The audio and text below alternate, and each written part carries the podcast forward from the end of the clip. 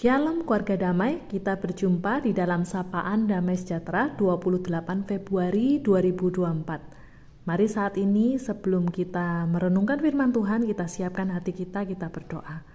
Tuhan Allah Bapa kami, sungguh kami bersyukur jikalau hari ini kembali kami boleh merenungkan firman-Mu yang boleh menjadi dasar kekuatan kami Tuhan di dalam kehidupan kami sehari-hari ketika kami berhadapan dengan pergumulan, dengan tantangan, Biarlah Tuhan sendiri yang boleh menjadi kekuatan bagi kami. Biarlah firman-Mu sungguh menjadi sumber kekuatan kami. Di dalam nama Tuhan Yesus kami berdoa. Amin. Bacaan kita hari ini diambil dari Yosua pasal 1 ayat yang ke-9. Bukankah telah kuperintahkan kepadamu, kuatkan dan teguhkanlah hatimu, janganlah kecut dan tawar hati, sebab Tuhan Allahmu menyertai engkau ke mana pun engkau pergi.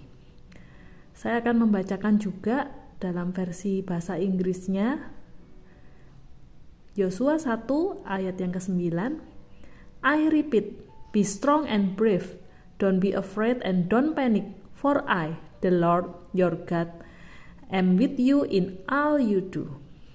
Warga damai yang terkasih dalam Tuhan. Yosua pasal 1 ayat yang 9 ini merupakan sebuah perkataan yang diucapkan oleh Tuhan kepada Yosua ketika Yosua berdiri di seberang sungai Yordan. Di sana Yosua tahu dia akan berhadapan dengan bangsa-bangsa yang kuat, bangsa-bangsa yang diumpamakan seperti para raksasa yang berada di seberang sungai. Namun Yosua percaya Yosua memiliki Allah yang akan menyertainya sehingga dia yakin perjalanannya akan berhasil. Sehingga Yosua dia berani untuk memimpin bangsa Israel untuk memasuki negeri Kanaan. Keluarga damai apa yang bisa kita pelajari dan apa yang menjadi rahasia kekuatan dari Yosua melalui nats bacaan kita hari ini? Mari kita perhatikan tiga hal. Yang pertama, Tuhan mengajar supaya Yosua memiliki ketetapan hati. Perkataan kuatkan dan teguhkanlah hatimu ini diulang sebanyak tiga kali, yaitu di dalam ayat 6, 7, dan juga ke-9. Kalimat ini menjadi sebuah kunci penekanan bahwa sungguh Tuhan ingin Yosua memiliki sebuah kekuatan di dalam hatinya Kunci keberhasilan Yosua adalah dia mau hidup berdasarkan ketetapan yang dari Allah yang telah Tuhan perintahkan sebagai fokus utamanya. Yosua memiliki ketetapan hati. Yang kedua, Yosua memiliki ketaatan pada firman Tuhan. Di dalam ayat yang ke-8 dikatakan, Janganlah engkau lupa memperkatakan kitab Taurat ini, tetapi renungkanlah itu siang dan malam Keluarga damai hal inilah yang juga dilakukan oleh Yosua. Firman Tuhan menjadi hal yang sangat penting dan menjadi prioritas dalam kehidupannya. Sehingga ketika Tuhan memberikan suatu perintah, Yosua bisa kuat karena Yosua tahu ada firman Tuhan yang menuntunnya. Keluarga damai di dalam kehidupan kita pun firman Tuhan sangat penting karena firman Tuhan menjadi sebuah kompas, petunjuk arah kehidupan kita. Yosua menjadi orang yang tunduk kepada firman yang dikatakan Tuhan dan taat melakukan apa yang difirmankan Tuhan. Yang ketiga, Yosua memiliki kekuatan dari Allah. Yosua mendapatkan dorongan dan kekuatan dari Allah saat yakin Allah menyertai Yosua. Ketika Allah berkata, "Bukankah telah kuperintahkan kepadamu, kuatkan dan teguhkanlah hatimu, jangan kecut dan tawar hati, sebab sebab Tuhan Allahmu menyertai engkau ke mana pun engkau pergi. Allah dalam bahasa Ibrani disebut juga Yahweh yang memiliki arti aku selalu hadir.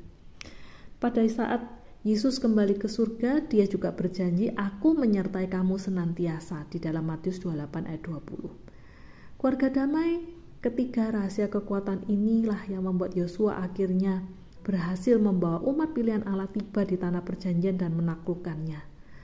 Kita pun saat ini bisa belajar hal ini dari Yosua ketika dia menjadi orang-orang yang memegang apa yang menjadi firman Tuhan ketika Tuhan berkata untuk dia menguatkan dan meneguhkan hatinya Yosua meneguhkan hatinya, dia menetapkan hatinya.